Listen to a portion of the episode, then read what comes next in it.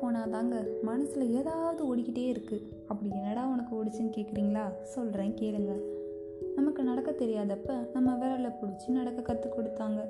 கோவிலில் அச்சச்சோ என்னால் சிலையை பார்க்க முடியலையேன்னு சொல்லும்போது தோளில் உட்கார வச்சு நல்லா பாருடா சாமி தெரியுதா? நல்லா பாரு நல்லா வேண்டிக்கோன்னு சொல்கிற இன்னொரு தெய்வமாக நம்ம அப்பா இருக்காரு.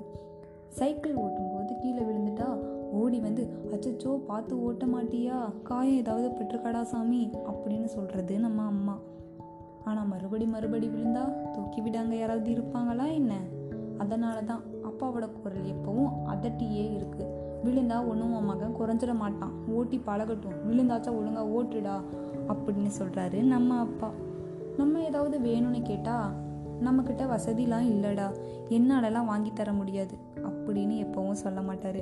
வாங்கிக்கலாம்டா நான் உனக்கு கண்டிப்பாக வாங்கி தருவேன். இப்படி தான் அவர் சொல்லுவார். அவரோட கண்ணீரை நம்ம இன்ன வரைக்கும் பார்த்ததே இல்லை. அவரோட கஷ்டங்கள் நம்மளுக்கு தெரியாது. அவர் மனசுக்குள்ளேயே தான் மறைச்சி வச்சுருப்பார். அவர் மனசுக்குள்ளே இருக்க ஒரே எண்ணம் நம்ம குடும்பத்தை கஷ்டப்படுத்தாமல் சந்தோஷமாக பார்த்துக்கணும்னு நினைக்கிறது. இப்படிப்பட்ட அப்பாவோட பாசத்தை நினச்சி பாருங்கள் அப்பப்பப்பப்பா எவ்வளவு பாசம். இவ்வளோ பாசமாக பார்த்துக்கலனாலும் பரவாயில்ல. அவரோட கண்ணீருக்கு காரணமாக கண்டிப்பாக நம்ம இருந்துடவே கூடாது. என்னடா இவ? இன்னைக்கு அப்பாவை பற்றி பேசுகிறாளேன்னு பார்க்குறீங்களா ஆமாங்க இன்னைக்கு தந்தையர் தினம். அதுதான் என் மனசில் இந்த விஷயம் ஓடிச்சு.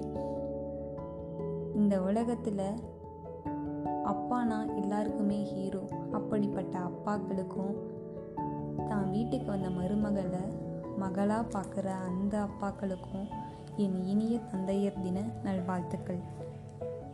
இது வாங்க பேசலாம் வித் சகி. டாடா.